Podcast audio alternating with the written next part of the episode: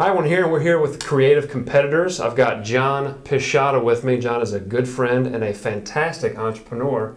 Thank you, John, for being on this. Yeah, you bet. Happy to. Yep. When I moved here about three years ago, you were one of the first guys that I met. Mm-hmm. And uh, we met at O'Charlie's. That's And- right. And I specifically remember how driven you were and committed to your idea. You just had an idea at the time. And unlike a lot of entrepreneurs that I've met before, you actually executed, Yeah. right? So Yeah. tell us about your business uh, today and sort of where you're at. Sure.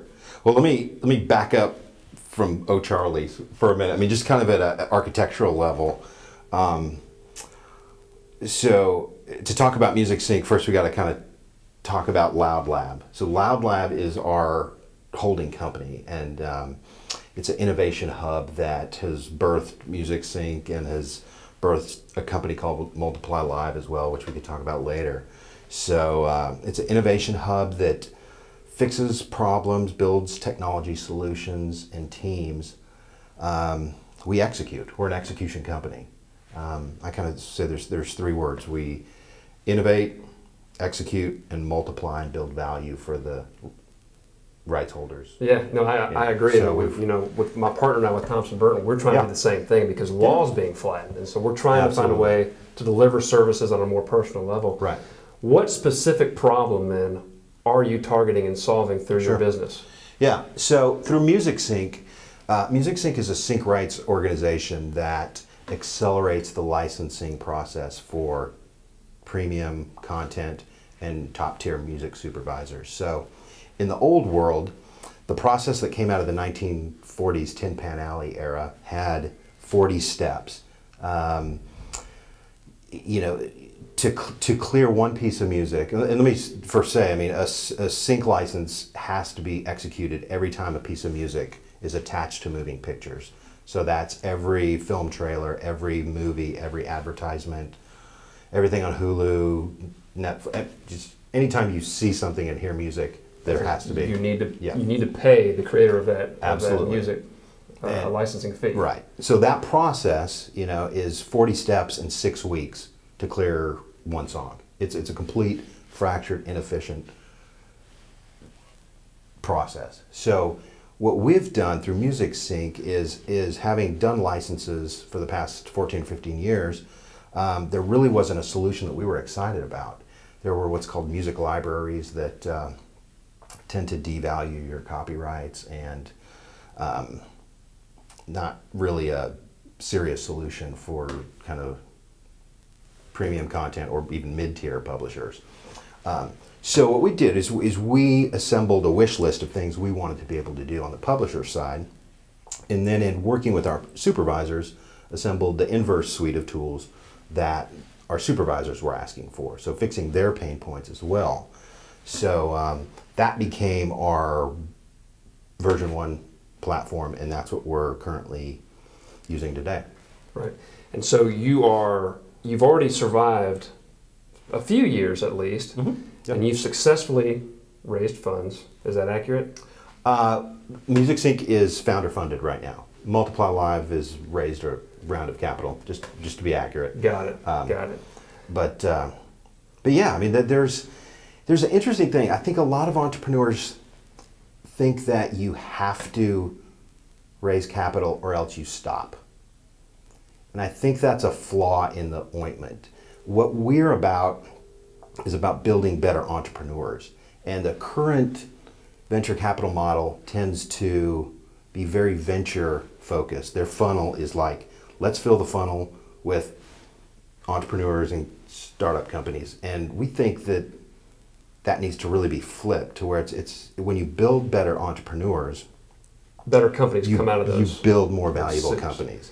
So, I mean, we we um, we're founder funded, and you know we've seen companies that have raised a little bit of money and then stopped right. because they don't know what to do. And it's like, look, we we put deals together and execute, and we're just building value and adding customers and doing transactions. We'll raise money when we need to. So we're not in a You're not beholden to anybody. we're not. I think. I think the mistake is is it's so cheap to start a company now. The technology, the talent available. um, don't ask for permission. Just don't do ask it. for somebody's blessing. I mean, it's like that's a great entrepreneur gets it done and builds and puts a team together and and Speaking of putting a team together, Yeah. one thing that I've seen you do from a distance, and I've admired you for doing this, and, and the, the, the point of the show is called Creative Competitors, right? Right, right. Cr- creative competitors find a way to get it done. You've attracted really amazing people to your business. And, and Yeah. in the early stages, you attracted really top advisors. I noticed that. Mm-hmm. Yep. And to, to this point, you've attracted a lot of really impressive strategic partners. So, what is it in your makeup do you think leads to these people coming to you? If you were advising an entrepreneur Sure. today, Yeah, well, I mean, two parts to that. I mean, I think one one part is there, there are companies that are either pleasure company or pain companies. They're they're fun for a minute and then you just get rid of them. But when you're fixing a pain point that's really valuable to users, that's much more interesting. So we first off we we're not in, interested in a widget that's entertaining to download for a week and then you delete it. you've got an These interesting are- problem that you're solving. Fix big problems. You're going to spend the same amount of time building a small company that you will a company that fixes a big problem. You might as well go big. Um, so that's first in, in you know in what we green light. That's that's important. Fixing structural big problems, um, and then at the end of the day, I mean, it's like we we're a big believer in assembling a bench of advisors that really add wisdom to what we're doing. So whether that's going to New York, Los Angeles, San Francisco, we do that every day. So um, that's it's a big part of it. But the the operational internal team, I think we're at seven people now. Um, people people want to be part of something that is a is an adventure and, a, and you're fixing a big problem. If, if you're just kind of doing something small, yeah, that's not really that's not really a challenge and of interest to people. But when but when what we're doing is is we're creating a sync rights organization, kind of similar to ASCAP and BMI as a performance rights organization. I don't think So- you haven't said the word I once, Really? right? You haven't. And Okay. you, you keep saying we Yeah. and our team and Yeah. us. Sure. Do you think that's instrumental in, in kind of creating a culture where people sort of gel and their synergies? Yeah, yeah. I mean, if it if it were just a, a solo lone ranger, you're dead in the water. I mean, it's it's just really, really hard to to fix big problems as a one or two person team. So, uh, it's it is vital to how we assemble our teams and our companies to put together a team that can execute at a high level, respect each other, have fun in the process, and What is it I mean- about you? I'm sort of cut you off. What Yeah, is it yeah. about you that holds it together? Hmm. Because a good leader casts a vision that Right. gets people swept up in in the fight, Yeah. in the in, in the big problem. Sure. It's a great quest- question, Kevin. I mean, I, I, I let our team lead. You know, it's like I, we just um, brought on a new executive vice president out of New York who ran a music company called Maestro. Um, and he is excellent at what he does. And I want him to lead. I want him I want him to dig in and do what he does, do what he was made to do. I wasn't made to do that. He was. So as we're putting teams together, it's um, You got to give him the support that he needs to get his sure, job done. Sure, yeah, absolutely. But I mean, it, it's um, there, there's a guy named Ichak Adizes who who um, has written a bunch of books, and if you haven't read it, read him, eh, there's like Tom Peters, and then there's Ichak Adizes. Everybody knows about. We're gonna I'm- spell. I'm sorry, we're, we're gonna spell that for you at home, by the way. not Tom Peters. Um, um, Jim Collins. No, no, the older guy. I'm blanking on his name, but uh, anyway, he's excellent. So if um, he has this thing called the PI methodology, where where it's P A E I, and he talks about early stage teams and how you have to have the P is the producer, A is administrator, E is the entrepreneur, and I is the uh, integrator, I believe. And without any one of those pieces, it stops. Well, summarize those pieces. So the producer, Yeah. what's, what's the producer's function? The And- and- producer and is What the- are you, by the way? Ah, it's a good. It's a good question. Um, I, I think I'm I'm the the E and the P. Uh, producer shows up and executes whether it's biz dev or product. Um, a is the administrator, the glue that is is doing the accounting, the operational stuff. Make sure the checks don't bounce. exactly. Yeah, super super important. important function. Um, e is the entrepreneur, visionary um, role in the in the equation, and I is the integrator. So that's something we use, and it's been super helpful because you know we've seen companies where it's it's you know uh, you, you can operate at a certain altitude with the wrong team, but when you're operating at a high altitude, you have to be those propeller wings need to be propelling.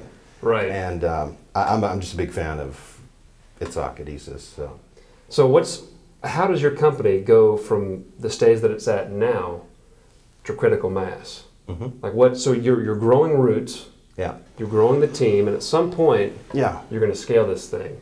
yeah. What, What- what's the next step? What we're doing, and and um, we've got a whole kind of graphic outline of this, but but our go-to-market strategy involves uh, there's three three pieces to the equation. One is take the beachhead. The second is uh, take the uh, the women and children. no no no the, beach, it's the beachhead. Uh, take the state and then nation building. Right. Um, so so phase one i- includes Conquering. conquering Conquering the it's, territory. it's, it's um, the content strategy phase two is the supervisor advertisers piece of the equation and phase three has a handful of different parts to it but uh, it's basically a satellite um, um, satellite uh, in key cities so um, do you do you have uh, deadlines for these goals, or how do you how do you kind assess? of we kind of think in 90 day sprints and we think okay this we think we can do this in 90 days and we try to do what's called stretch goals if you're if you're Absolutely. Yeah, the. BHAGs. Uh, the BHAGs exactly big, hairy, audacious goals. Verne Harnish from the Gazelles. Um, so yeah, I mean, we think in, in 90 day increments, and you know, everybody has kind of their top five things that they're doing, and you know, we get about 80 to 90 percent of those done, which is really good. I mean, it's like you're, we're putting points on the board and and executing. So So if you're sitting at a table yeah, and you're you're a seasoned entrepreneur, you've had failures. I'm assuming oh we, we all have. yeah, yeah, You're talking to a young entrepreneur. yeah. What advice do you give them as far as uh, um, when when should he pivot his company? And if you're to talk to an entrepreneur, how do you tell him to attract a good team? What is it about? Yeah, I, I person think I think to failure. I think he has to. Couple things. I think he has to fail first because that's the only way he's going to learn. So he needs to start that company that's, you know, gonna It's janky. It's busted. exactly. You learn so much from those companies when you when when when you build a service company that can't scale or is built on a certain headcount, and you realize that that's not scalable, you'll never build that company again. Right. Because you spent two or three years doing that, and you're like, that's why it, it was it was dependent on you and I. You know, it's not a technolo- a scalable technology that thousands of people can use.